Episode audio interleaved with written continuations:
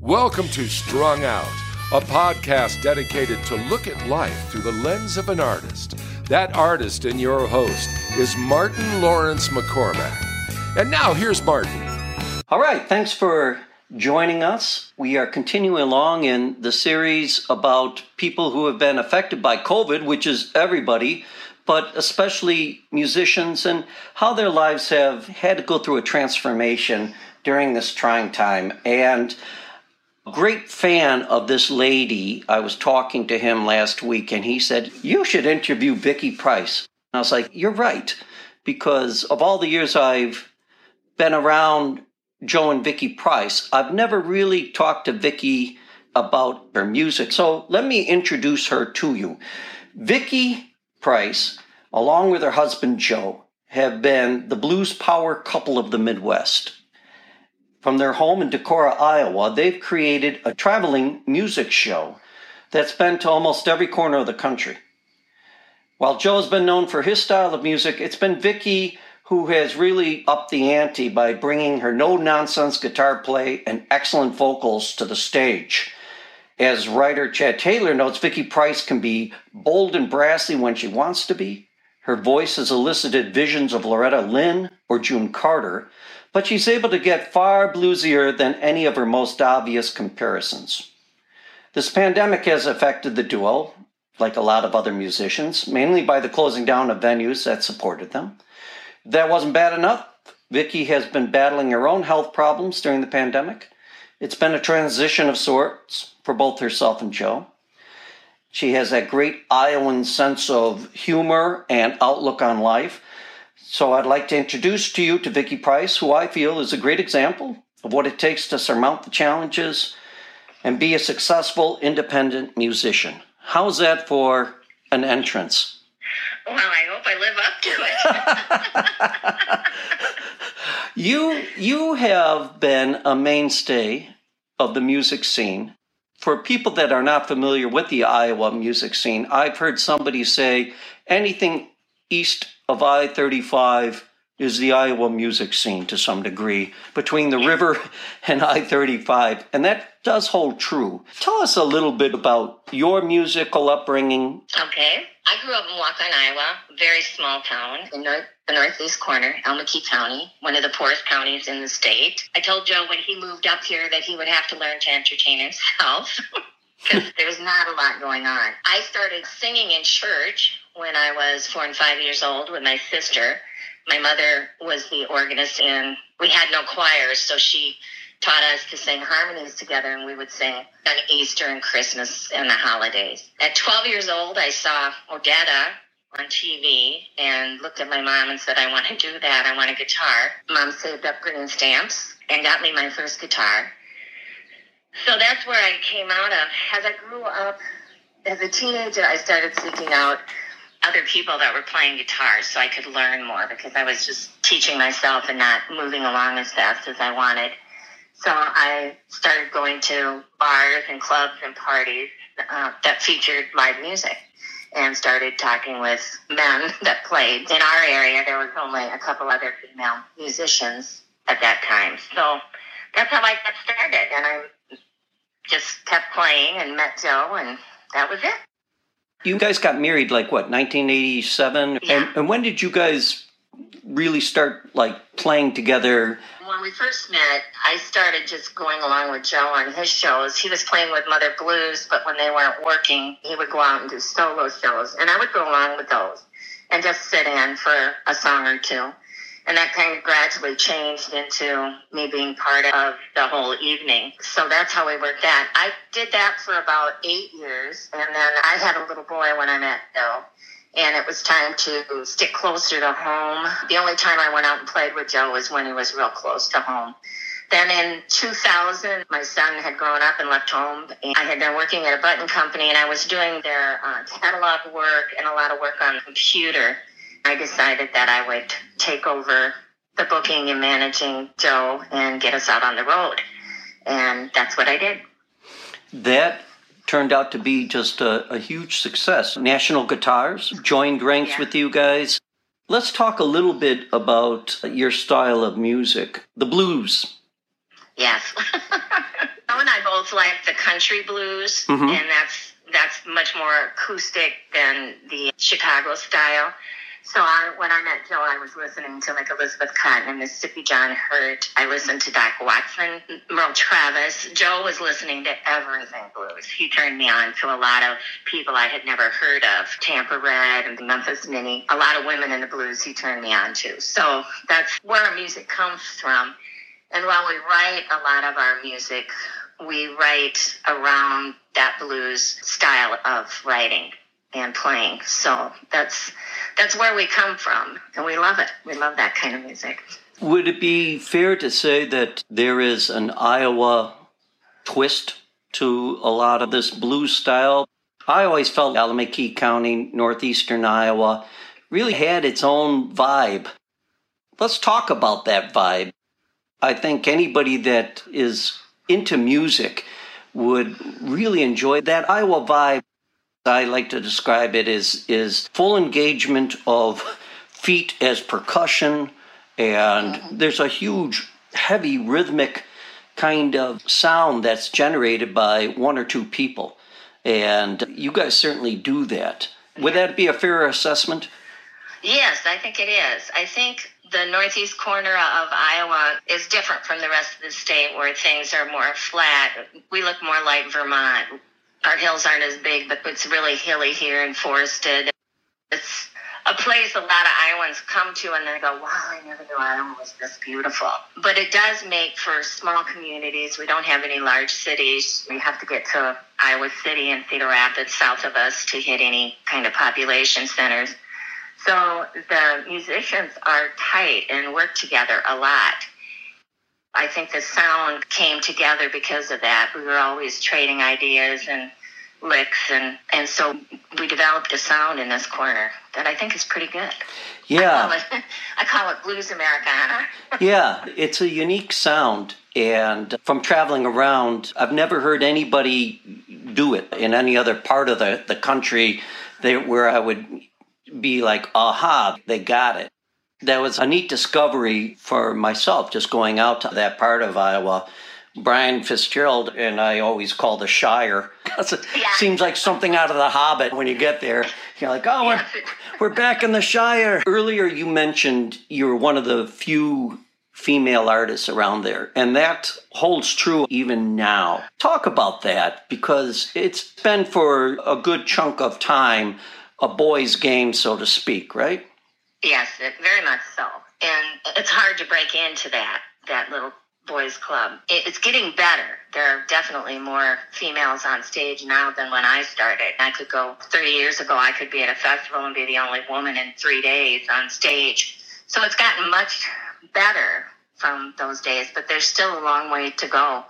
A friend of mine, Jenny Gross, that performs with the Chris Avery Band, she was booking and I had festivals tell her that we've already got our female performer. So that's still going on today. I think it's harder for a woman to get credit for what she does, especially instrumentally, from the boys. I was doing an interview in San Francisco, and they were going through our latest release, and the guy was talking about Joe's solos. And they talked about a couple of solos that he did on the album. And then he asked about the song Drifter. And where did that come from, Joe? And Joe says, I asked Vicki, that's hers. The record was in front of him with my name on it, and it's still, I can't read this. So there is that blind spot that still has a long way to go. When I heard that Jenny was out playing, I was like, oh, that's great. We need more powerful, self-assured artists across the board, but especially women. In the independent music business, it seems like it's an added obstacle, an added hurdle to women because it just hasn't been equal. No, it hasn't, and I'm glad it's changing. I think that as a woman, you have to, first of all, develop your skill, develop your talent, so when you go in, you can deliver. Women are much more critical of themselves, I think, than men. I've seen a lot of men get on stage, and, and I'm thinking, boy, I would have never done it if I was at that stage of learning. Women are harder on themselves when it comes to performance, and they want, want and expect more from themselves, and that holds them back. Confidence is important, and then knowing what you're doing. I look forward to the day when people can just get up on stage and none of that stuff exists, but I, I don't think that's going to be our generation, unfortunately. Let's take a, a minute here and play one of your songs. We have three selections, and why don't you introduce the first selection? I asked you, pick something that kind of represents where you are right now. Yeah, I've been writing blues type songs, and I like Red Dress. That is a blues category of bragging song where you you boast usually about your sexual prowess or your attraction. I'm sixty-seven, so I needed a red dress. People love it. Both the men and women think it's hilarious, and it is. it's, it's a funny song, uh, especially when an old lady's singing it. I have a good time with that one. Great. Let's give it a spin. You're listening to Vicki Price on Strung Out. I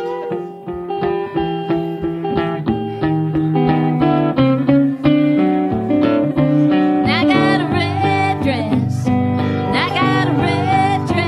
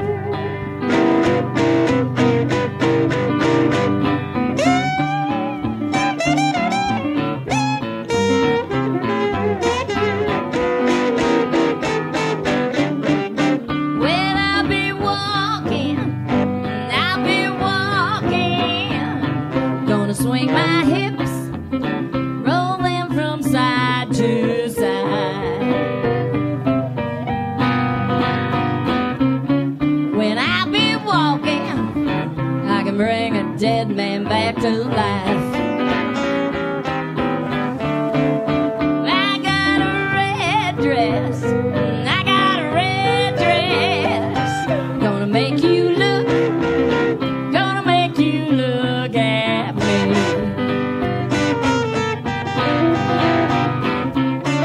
In my red dress, I can make a blind man see.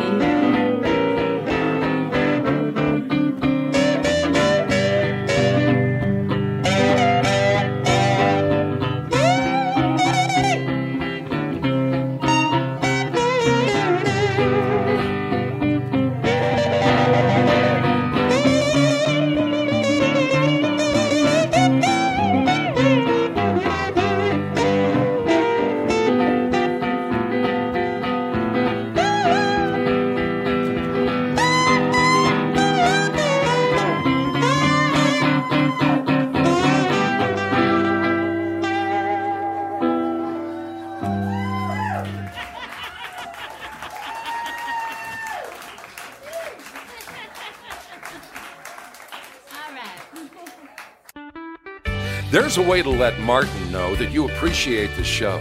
Click on martin mccormack dot com and go to the donate link. Your financial gift of love will keep the show rolling. I want to talk to you, Vicki, about your songwriting. I always mm-hmm. find it interesting how people go about song. It, can you tell me, do you have any sort of ritual that you do? I usually am writing stuff in my head. I know people talk about it just flowed out of me. Those things are floating around in the back of my mind for a while until I'm ready to put it on paper. So I don't think it comes automatically. It's usually when I've learned something new on my instrument and I want to do something with what I've learned. When I first started playing guitar, someone would teach me a song. Then I had one song. But if I wrote a song based on what I had just learned, then I had two that could play. So it was always very tied to what I was learning on my instrument. And I have to have a melody that inspires me. And because the music is really important to a song.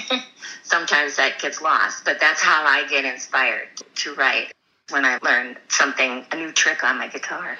That's cool. The guitar is your entering point. And how, especially when you're on the road, are you like these types that say, if it comes back to me, it's a good one? Or are you like, I better record this? How do you go about capturing it? Joe loves to drive. So I write a lot on the road. And I write little stories. But I also, if a line or something comes to me, I write that down because I'll forget it. And then I'll be mad that I don't have it in my head when I want it. So I write those things down that are things that I'm thinking about or just something that comes to mind. Maybe it's something I heard on the news. Maybe it's something we're driving by or a restaurant. Something that stimulates me, and then I'll make a note. And the notes will be on paper napkins. You know, anything I can get my hands on. That's how I keep track of all the ideas. I always love to ask musicians how they keep it all together. I love the napkin bit, too, because uh, that's really risky, isn't it? Yeah. It is. You know, yeah. I've blown my nose on a good song. Right, right. I think I've cleaned more lyrics out of the Switchback Van over time, used it to change oil and things, but it's it's an odd situation. But I always, I think, do you feel that there is such a thing as a muse? Do you feel like you are in touch with some sort of uh, mysterious force that helps you do this kind of life? Not really. I think because I started when I was so little. I started singing in church when I was very small, and then got a, I played piano for a while as a kid, and then at twelve went to guitar. So it's it, music has always just been there for me. It's just always been there. So I really don't think about it. And it's just my life, you know, mm-hmm. and has been for as long as I can remember. I don't like to analyze any of it too much. It's, you know, it's hard to explain why you write down things. I know a lot of people don't, but I always have. Even when I was a kid, I was writing stuff down. So it's just always been who I am. Let's continue along about the life of a musician, because it is a difficult life. Yeah. Yes, it is. It's worth all the difficulties, though. It's hard because you have to sell yourself every day, and and it's hard to sell yourself. It's always easier to sell someone else.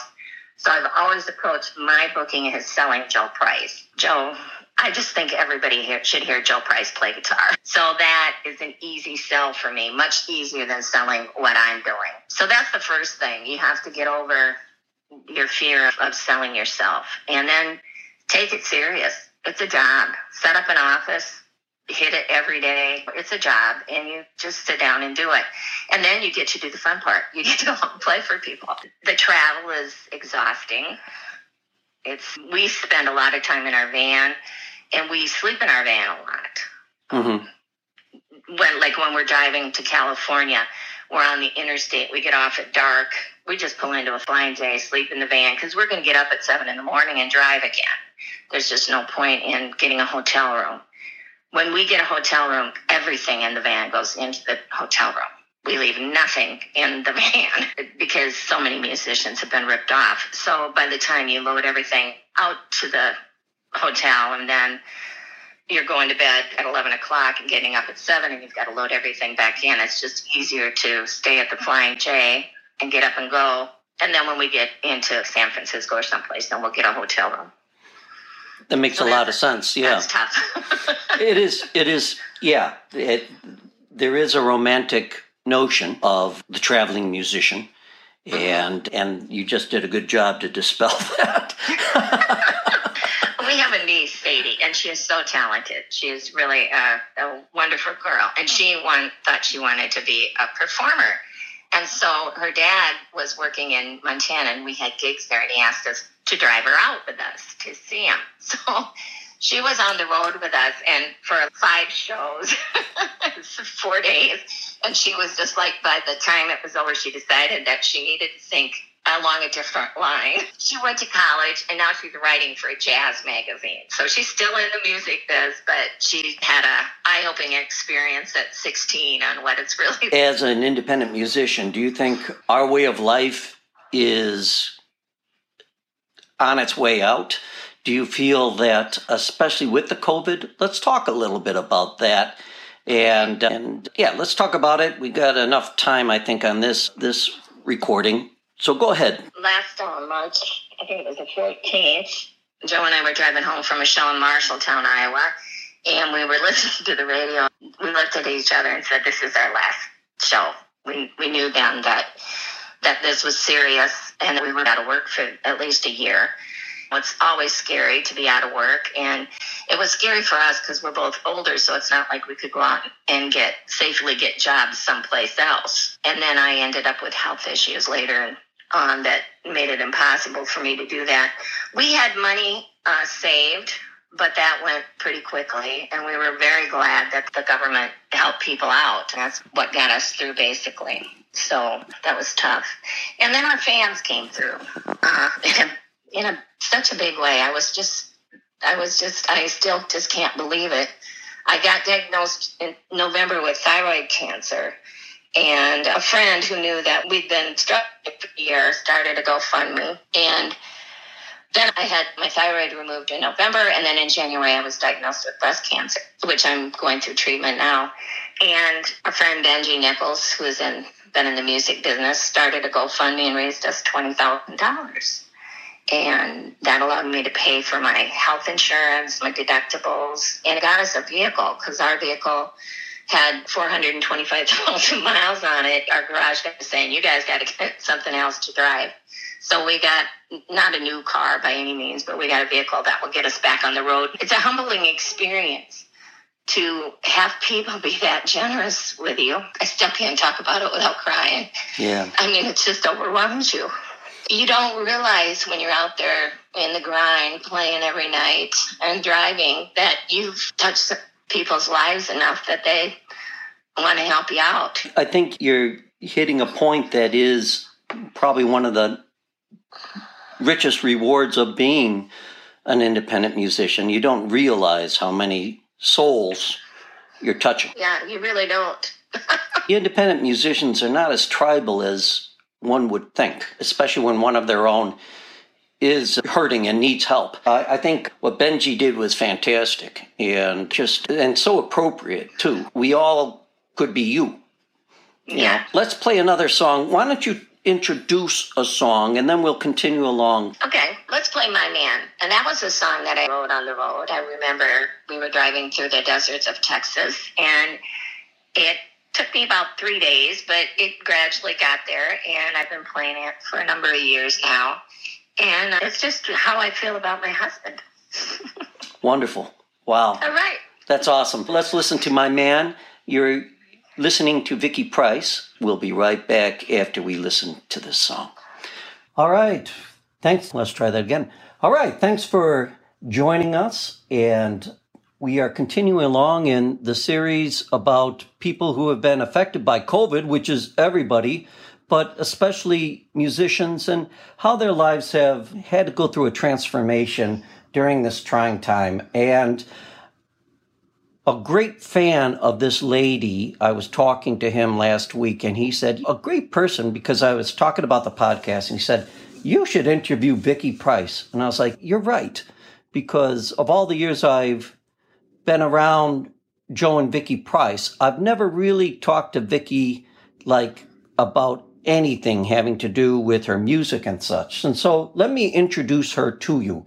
Vicki Price, along with her husband Joe, have been the blues power couple of the Midwest.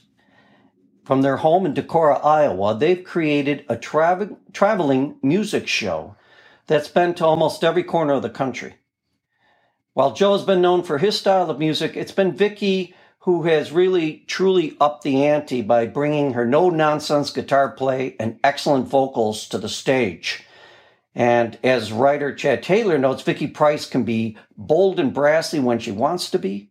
Her voice has elicited visions of Loretta Lynn or June Carter, but she's able to get far bluesier than any of her most obvious comparisons. This pandemic has affected the duo, like a lot of other musicians, mainly by the closing down of venues that supported them. If that wasn't bad enough, Vicki has been battling her own health problems during the pandemic. It's been a transition of sorts for both herself and Joe. And uh, truly a force of nature in her own. She has that great Iowan sense of humor and outlook on life. So I'd like to introduce to you to Vicki Price, who I feel is a great example of what it takes to surmount the challenges and be a successful independent musician. How's that for an entrance? Well, I hope I live up to it. you, you have been a mainstay of the music scene. And for people that are not familiar with the Iowa music scene, I've heard somebody say anything east of I thirty-five is the Iowa music scene to some degree, between the river and I thirty-five. And that does hold true. Tell us a little bit just about your musical upbringing, your experience, and then we'll get into all the other stuff. Okay. I grew up in Waukon, Iowa, very small town in north, the northeast corner, Allamakee County, one of the poorest counties in the state. I told Joe when he moved up here that he would have to learn to entertain himself because there was not a lot going on. I started singing in church when I was four and five years old with my sister. My mother was the organist and pianist at church, and we had no choirs, so she taught us to sing harmonies together, and we would sing like on Easter and Christmas and the holidays. At twelve years old, I saw Odetta on T V and looked at my mom and said, I want to do that. I want a guitar. And Mom saved up green stamps uh, and got me my first guitar. So that's where I came out of. As I grew up, as a teenager, I started seeking out other people that were playing guitar so I could learn more because I was just teaching myself and not moving along as fast as I wanted. So I started going to bars and clubs and parties uh, that featured live music and started talking with, well, with the men that played, since in, in our area there was only a couple of other female musicians at that time. So that's how I got started. And then I just kept playing and met Joe, and that was it. Yeah. And you met Joe... We would have been back in the, you guys got married like what, nineteen eighty-seven or? Yes. Okay. Yeah. Each other for a long time prior to that. Yeah. And, and when did you guys really start like playing together? I know you, you played, before you were playing out, obviously you guys are playing together. When did you guys look at each other and say, let's take this first locally, but then you guys really went out on the road and everything? When did that all happen? When we first started, when we first met, I started just going along with Joe on his shows. He was playing with Mother Blues, but when they weren't working, that was a full band. They weren't working, he would go out and do solo shows, and I would go along with those and just sit in for a song or two. And that kind of gradually changed into me being part of the whole evening. So that's how we worked that. I did that for about eight years, and then I had a little boy when I met Joe. And it was time to stick closer to home. The only time I went out and played with Joe was when he was real close to home. Then in two thousand, I, my son had grown up and left home, and I decided that I had been working at a button company, and I was doing their a lot of their uh, catalog work and a lot of work on the computer. And I decided that I would take over the booking and managing Joe and get us out on the road. And that's what I did. And that turned out to be just a, a huge success. You guys ended up, I know, uh, National Guitars joined ranks yeah. with you guys. And let's talk a little bit about your style of music, the blues. Yes. Such a tough, um, you know. Uh, Joe and I both like the country blues, mm-hmm. and that's much more acoustic than the Chicago style. So I, when I met Joe, I was listening to like Elizabeth Cotton and Mississippi John Hurt. I listened to Doc Watson, Merle Travis. Joe was listening to everything blues. He turned me on to a lot of people I had never heard of. Tampa Red and Big Bill Blues, even Memphis Minnie. A lot of women in the blues he turned me on to. So that's where our music comes from. And while we write a lot of our music, we write around that blues style of writing and playing. So that's where we come from, and and we love it. We love that kind of music. And would it be fair to say that there is an Iowa twist to a lot of this this sort of music, this blues style? Because I always felt like that part of Iowa, Allamakee County, northeastern Iowa, really had its own vibe. And let's talk about that vibe, because I think anybody that is into music would really enjoy that idea. That Iowa vibe, one of the things I like to describe it is, is full engagement of feet as percussion, and there's a huge, heavy, rhythmic kind of sound that's generated by one or two people. And you guys certainly do that. Does that, would that be a fair assessment? Yes, I think it is. I think the northeast corner of Iowa is different from the rest of the state, where things are more flat. We look more like Vermont. Our hills aren't as big, but they're, it's really hilly here and forested. And, and it's just, it's a place a lot of Iowans come to and they go, wow, I never knew Iowa was this beautiful. But it does make for small communities. We don't have any large cities. We have to get to Iowa City and Cedar Rapids south of us to hit any kind of population centers. So the musicians are tight and work together a lot. And so I think the sound came together because of that. We were always trading ideas and licks, and, and so we we developed a sound in this corner that I think is pretty good. Yeah. I call it, I call it Blues Americana. Yeah, it's a unique sound. And from traveling around, I've never heard anybody do it in any other part of the, the country there where I would be like, aha, they got it. But that was a neat, a neat discovery for myself, just going out to Iowa, to that part of Iowa, which I always, Brian Fitzgerald and I always call the Shire, because it yeah. seems like something out of The Hobbit when you get there. You're like, oh, we're, we're back in the Shire, you know. Yeah. Uh, now, earlier you mentioned you were one of the few female artists around there. And that holds true, I think, for the music, live music scene even now. Talk about that, because it's, it is, it, it's been for a, a good chunk of time a boys' game, so to speak, right? Yes, it, very much. And and as a woman, it's it's hard to break into that, that little boys' club. It, it's getting better. There are definitely more females on stage now than when I started. I could go thirty years ago, I could be at a festival and be the only woman in three days on stage. So it's gotten much better from those days, but there's still a long way to go. A friend of mine, Jenny Gross, that performs with the Chris Avery Band, she was booking him and actually had festivals tell her that we've already got our female performer. So that's still going on today.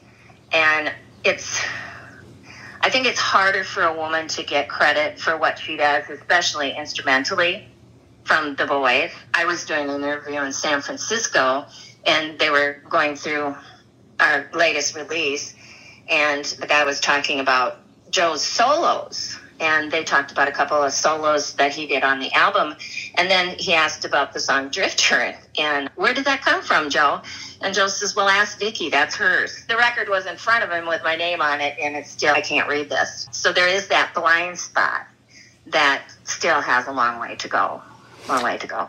And and part of that, how do you think your advice to women trying to get out there? I, when I heard that Jenny was out playing, I was like, oh, that's great. We need more powerful, self-assured, you know, artists across the board, but especially women in the independent music business. There's a big difference between being an independent music, musician and then somebody that's propped up by a label. And I, I think that even helps with both. I see that with both male and female artists there, it, but it's just an added, it seems like it's an added obstacle, an added hurdle to women because it just hasn't been equal.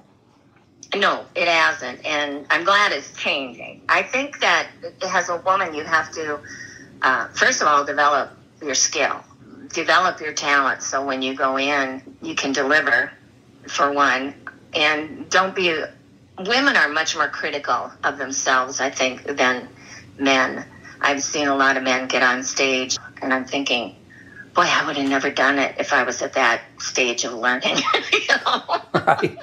Right. So I think I think women are harder on themselves when it comes to performance, and they want and expect more from themselves, and that holds them back. So I think they, they confidence is important, and then knowing what you're doing.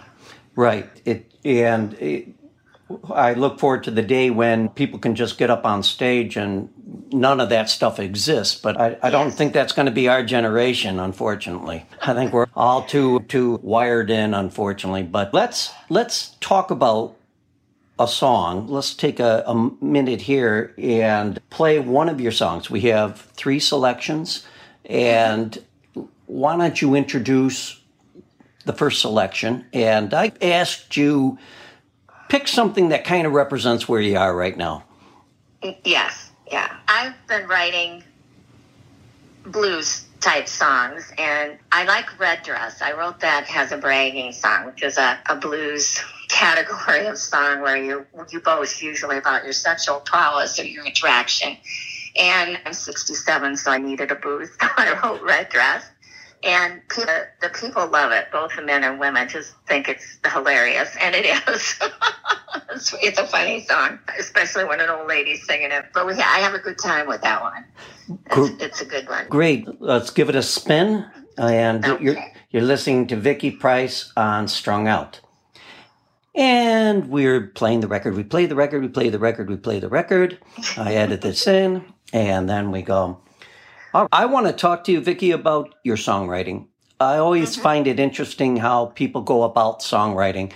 It, can you tell me, do you have any sort of ritual that you do? I usually am writing stuff in my head. I know people talk about just float out of me, but I really, those things are floating around in the back of my mind for a while until I'm ready to put it on paper. So I don't think it comes automatically. It's usually when I've learned something new on my instrument and I want to do something with what I've learned.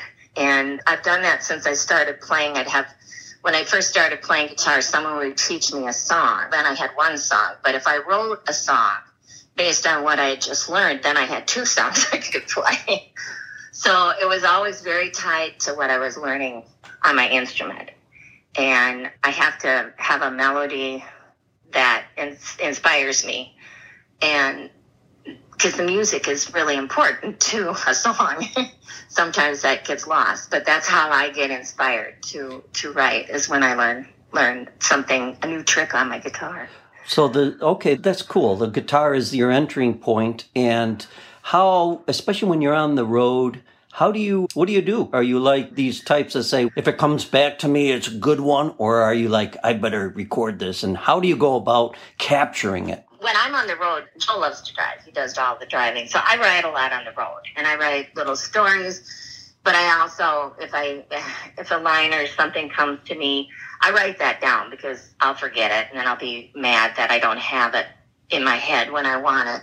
So I write those things down that are things that I'm thinking about, or just something that comes to mind, that maybe it's something I heard on the news, maybe it's something we're driving by, or a restaurant we were in, something that stimulates me, and then I'll make a note, and the notes will be on paper napkins, anything I can get my hands on. Right. That's how I that's how I keep track of all the ideas. That's I always love to ask musicians how they keep it all together. I love the napkin bit too, because that's really risky, isn't it? Yeah. You know, yeah, I blow my nose on a good song. Right, right.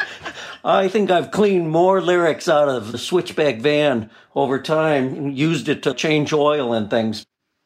Do you feel that there is such a thing as a muse? Do you feel like you are in touch with some sort of uh, mysterious force that helps you do this kind of life?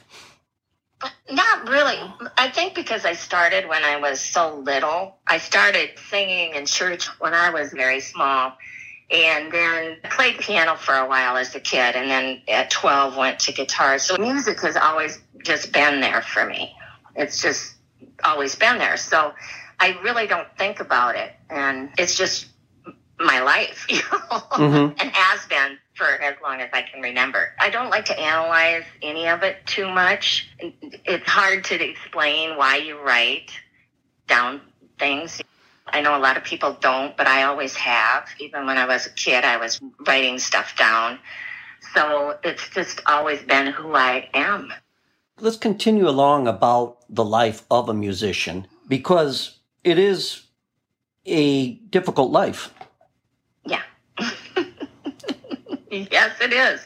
It's hard because you have to sell yourself every day.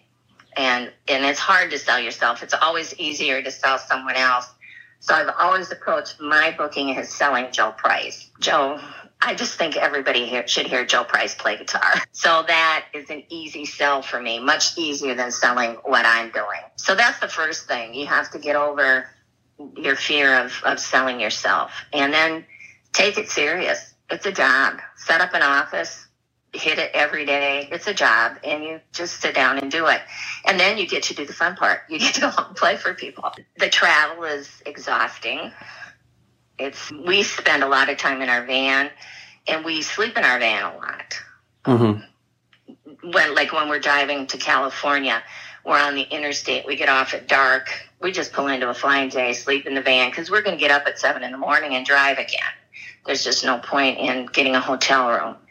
When we get a hotel room, everything in the van goes into the hotel room. We leave nothing in the van because so many musicians have been ripped off. So by the time you load everything out to the hotel, and then you're going to bed at eleven o'clock and getting up at seven, and you've got to load everything back in. It's just easier to stay at the Flying J and get up and go. And then when we get into San Francisco or someplace, then we'll get a hotel room. That makes so a lot of sense, yeah. That's tough. There is a romantic notion of the traveling musician, and you just did a good job to dispel that. We have a niece, Sadie, and she is so talented. She is really a, a wonderful girl, and she won, thought she wanted to be a performer. And so her dad was working in Montana, and we had gigs there, and he asked us to drive her out with us to see him. So she was on the road with us, and for five shows, four days. And by the time it was over, she decided that she needed to sing along a different line. So she went to college, and now she's writing for a jazz magazine. So she's still in the music biz, but she had an eye-opening experience at sixteen. As an independent musician, do you think our way of life is on its way out?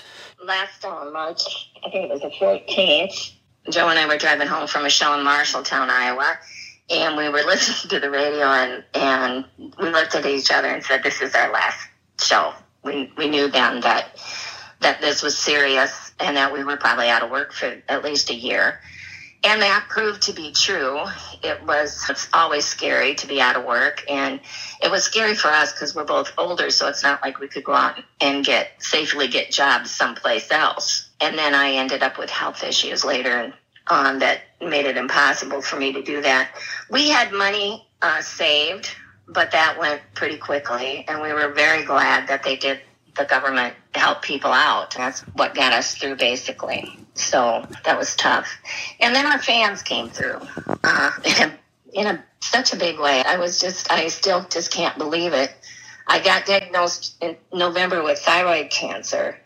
And a friend who knew that we'd been struggling for a year started a GoFundMe. And then I got hit.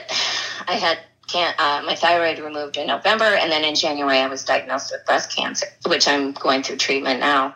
And our friend Benji Nichols, who has in, been in the music business, started a GoFundMe and raised us twenty thousand dollars.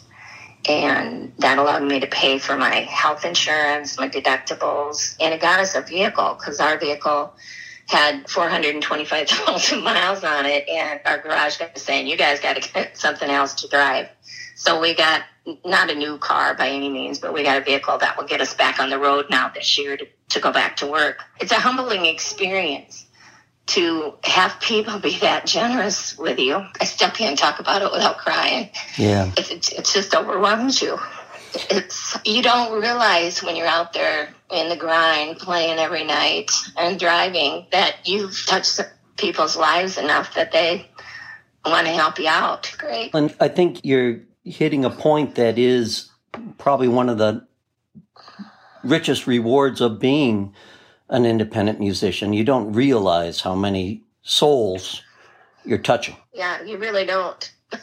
And and that there is, surprisingly, the the independent musicians are not as tribal as one would think, especially when one of their own is hurting and needs help. I, I think what Benji did was fantastic, and it just, and so appropriate too. We all could be you. You yeah, know, that's the way yeah. I look at it. But that's uh, and let's let's take a little break here and play another song, because we're getting to the end of this roll and I got to change over. Let's play another song. Why don't you introduce a song, and then we'll continue along talking about COVID and all this other fun stuff. Okay, let's play My Man. And that was a song that I actually wrote on the road. I remember we were driving through the deserts of Texas, and it took me about three days, but it gradually got there, and I've been playing it for a number of years now. And it's just how I feel about my husband. Wonderful. Wow. All right. That's awesome.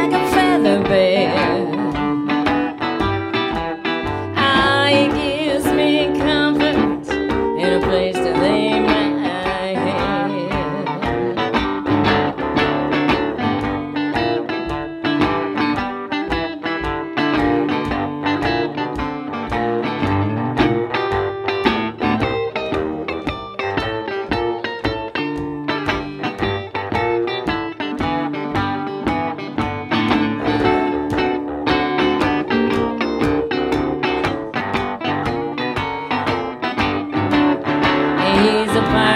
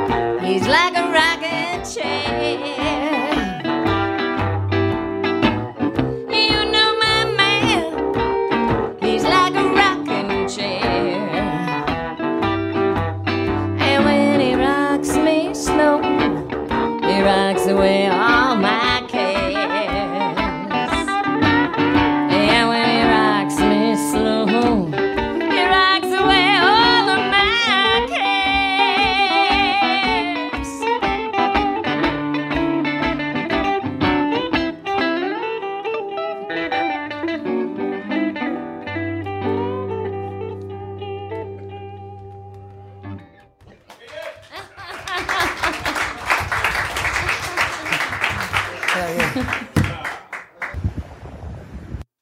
Now that you've heard Martin McCormack, you should see him as well.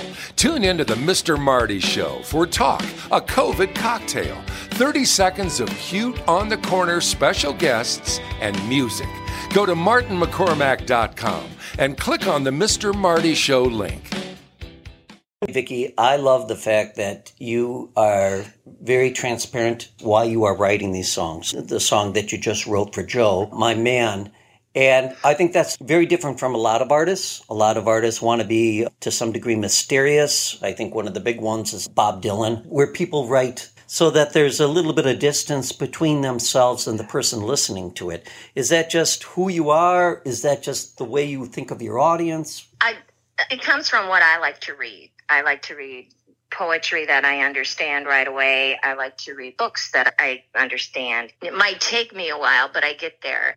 I'm not into the kind of transcendental idea of writing a song that's mysterious or obtuse. I just want people to know this is what I'm thinking about and feeling. And usually a lot of other people are thinking that way. Mm-hmm. And, and you connect that way with your audience. And that that's a good thing. I'm not trying to be uh, intellectually brilliant or anything, you know.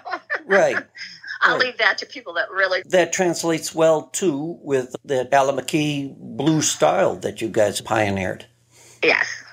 Yeah. yeah. I think so. I think Greg Brown spends a lot of time up here, and I've never heard a Greg Brown song that I didn't know what he was talking about. Even if he's talking about Europe, where I've never been, I understand what he's saying. And I think that's part of the writing style that comes out of here. Yeah. I think people are just blunt. Yeah. I, I think so. That and it, and I should say that there are some artists that have certainly been influenced by that kind of sound too, out of Allamakee County. One thing I wanted to ask you about is with the COVID and with these health concerns, what is it looking like right now for you? You've got a pretty heavy fight on your hands, and can you share with us just a little bit? Yeah. Um, I had, I went to the doctor yesterday for my thyroid checkup, and there's no cancer in my throat now, so I'm good that way. My voice is good. Getting my thyroid removed is like having a pillow taken off my vocal cords, because the, the cancer, and I also had Hashimoto's disease, my thyroid had been inflamed for a while and swollen, so it really feels better singing now than it did before. So that's going good. I have to go back in six months and they'll keep track and make sure nothing else shows up. And then I had a lumpectomy on my left breast on Monday. And once that heals up, then I'll do three to six weeks of radiation five days a week. And for us, that's an hour and a hour and fifteen minute drive to La Crosse one way and back every day for three to six months. Right. Or three to six weeks, excuse me.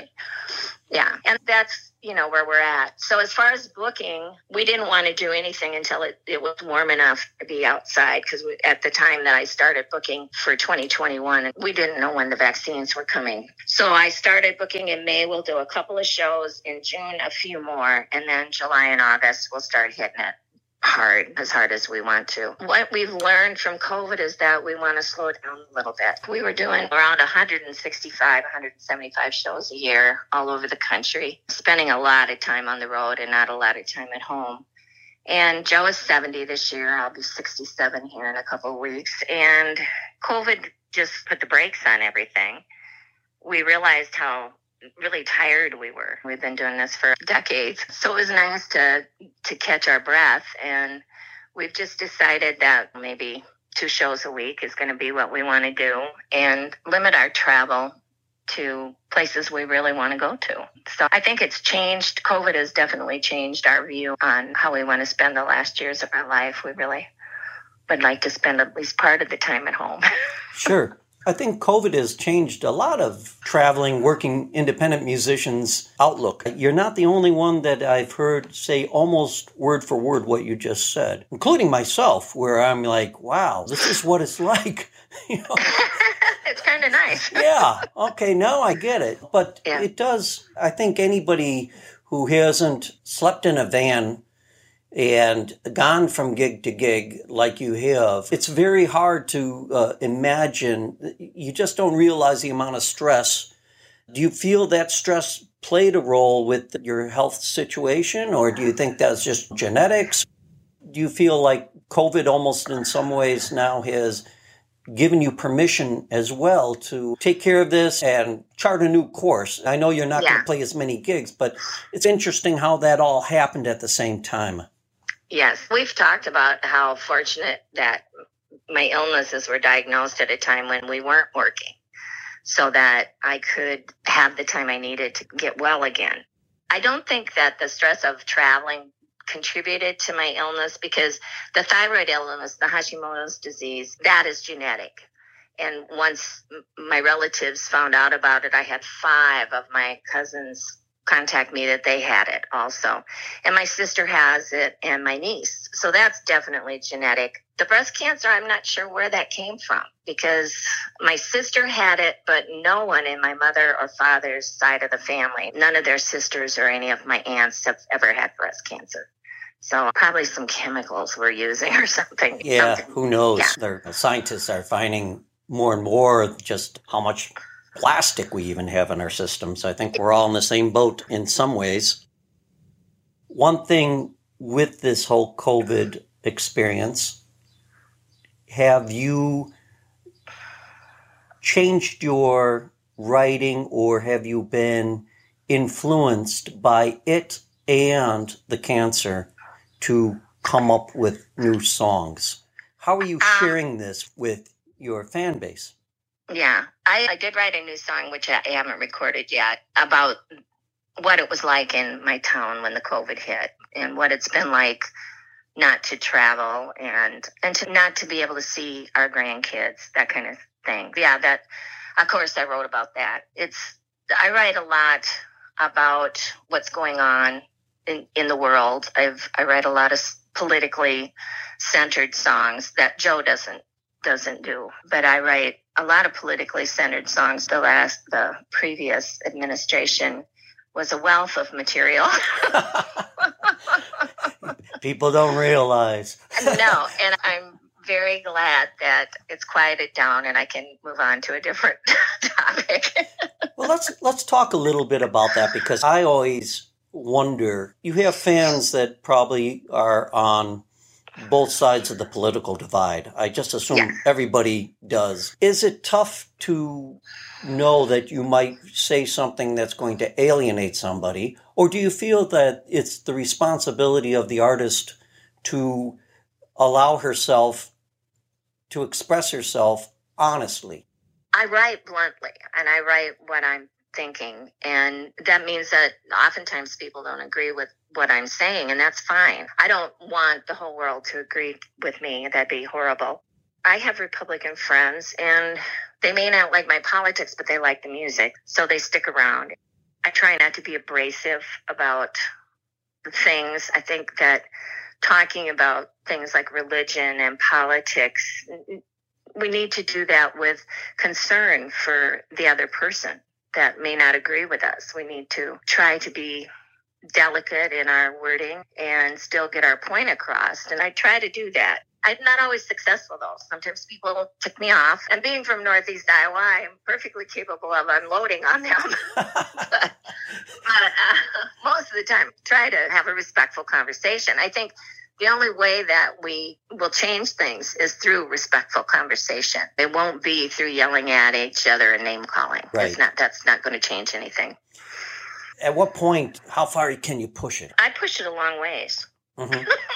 I have no problem with that. Music historically has always been used, good or bad, in politics. Hitler used music to control the masses. You'd have these big symphonies and all this stuff going on. So to think that music is divorced from politics, it isn't happening. That's why we have a national anthem. That's why we sing the praises of our country, is because music is is such an intimate way to connect with people.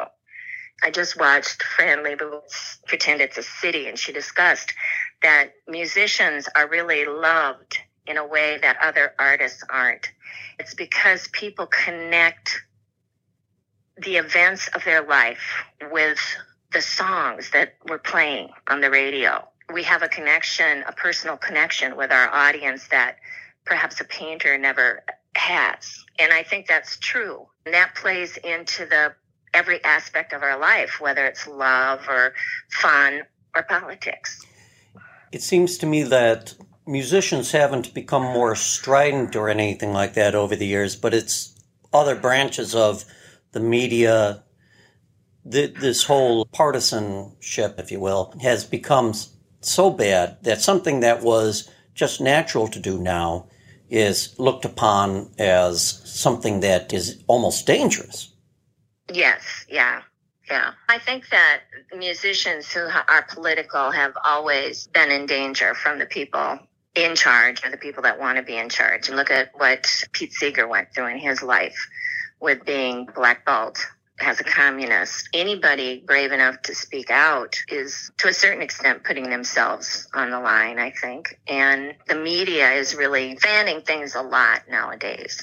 And but this is not the first time that's happened. Certainly, we are experiencing rage for profit, as uh, yes. uh, and hopefully with this new administration, people will be able to step back from the brink. Let's play. Let's play your third song, and okay. Give us a little setup on this one. Okay, we used to play a bar in Dubuque called uh, Murph's. I think you guys played there, mm-hmm. and it was an Irish bar run by second generation Irish woman, Pat. Her dad had owned the bar, and we we had played the night. And at the end of the night, I'm sitting at the end of the bar with this older gentleman, and he he says to Pat, the owner, he says, um, "Give me another beer. I'm gonna park the car behind the bar and call my wife. She's frying steaks at the V F W, and I'm gonna have her pick me up because I've drank too much." And so he gets on the phone and he hangs up and, and he says to Pat, the guy says she's a beer away. I went out in the car and I wrote this song. That is one of the very few cases where the song just just came. It was just, he wrote it. All I had to do was put it on paper. I love it. When that happens, don't you feel like a kid in a candy store? Yes. Yeah, that's, what a great title. Let's give a listen to A Beer Away.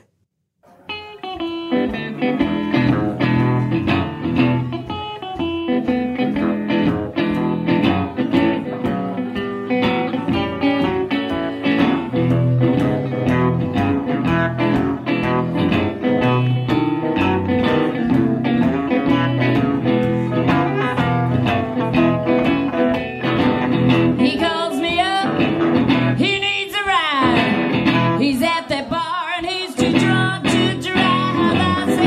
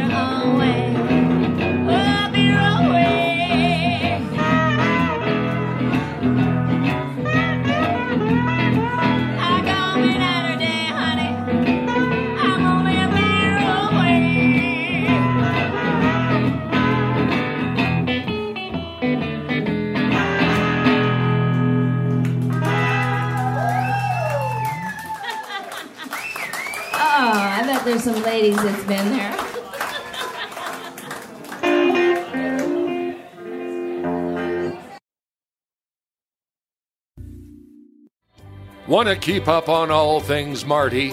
Visit our webpage at martin mccormack dot com and see Marty's art, his podcasts, The Mister Marty Show, and soon-to-be published book, martin mccormack dot com. You are listening to Strung Out, and I have Vicki Price, somebody I've known for a long time, but I've never really had the chance um, to sit and talk with you at length, really, because if you weren't on the road, I was on the road, or we both were on the road. And yeah. That's one of the joys of this whole thing with the pandemic. Now I can sit down and actually have some fun talking to people. Give us your wisdom about live music. Give us your wisdom about dealing with cancer and COVID. Where do you see this all going? Not only for yourself, but for the world in general.